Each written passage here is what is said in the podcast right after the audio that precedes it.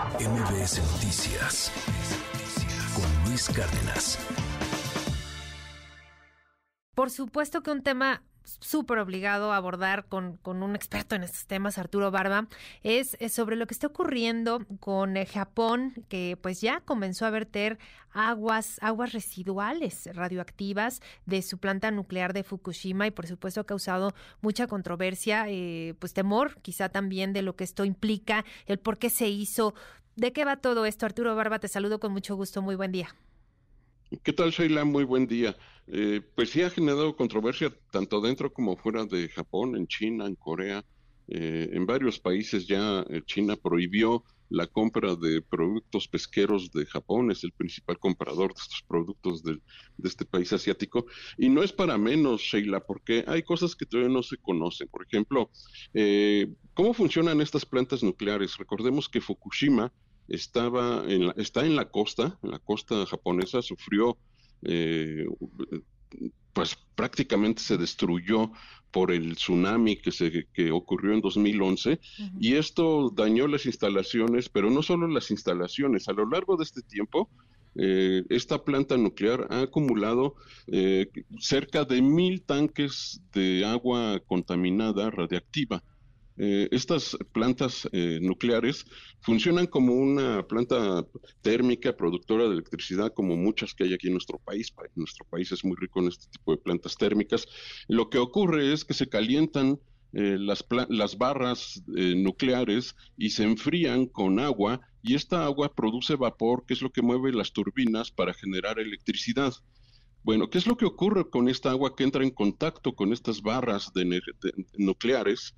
Este, que tienen radiactividad es que se van acumulando justamente con residuos radiactivos que pueden durar miles o incluso millones de años, que en altas concentraciones son mortales. Eh, en especial hay dos compuestos que son difíciles de limpiar. Estas plantas, por supuesto, limpian eh, los residuos de agua eh, y, eliminan la mayoría de los residuos radiactivos. Pero hay dos compuestos. Uno es el tritio, que es un eh, radioisótopo radioactivo del hidrógeno, y carbono 14, que también es un radioisótopo radioactivo de carbono.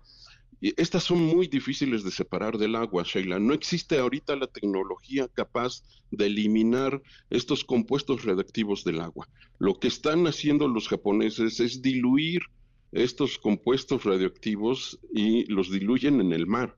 Esta técnica que la, que la utilizan todas las plantas nucleares del planeta que están cerca del mar, incluida la Laguna Verde de México, es simple y sencillamente apostar a que se diluya en la gran cantidad de agua que hay en el mar pero en realidad no se han hecho investigaciones científicas para medir qué impacto tiene en el medio ambiente y, eh, por supuesto, en los productos pesqueros. Eh, esta, hay científicos que dicen que la cantidad de agua que se eh, radiactiva, la cantidad de radiación que se vierte eh, es el equivalente al es menor que las radiografías dentales o que las mamografías.